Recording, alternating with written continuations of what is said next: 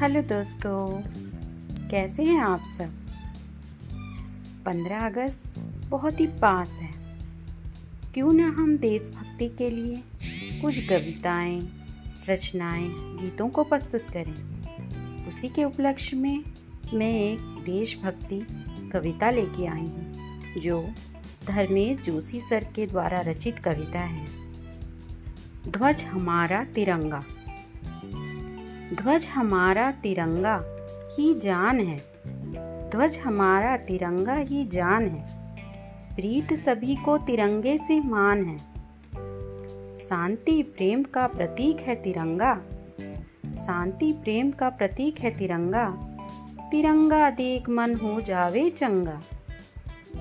तिरंगा जब लहराएँगे, तिरंगा जब लहराएँगे, प्रसन्नता हम पाएँगे। तिरंगे के लिए जय गान गाओ, तिरंगे के लिए जय गान गाओ, देश में जीत फिर सदैव पाओ।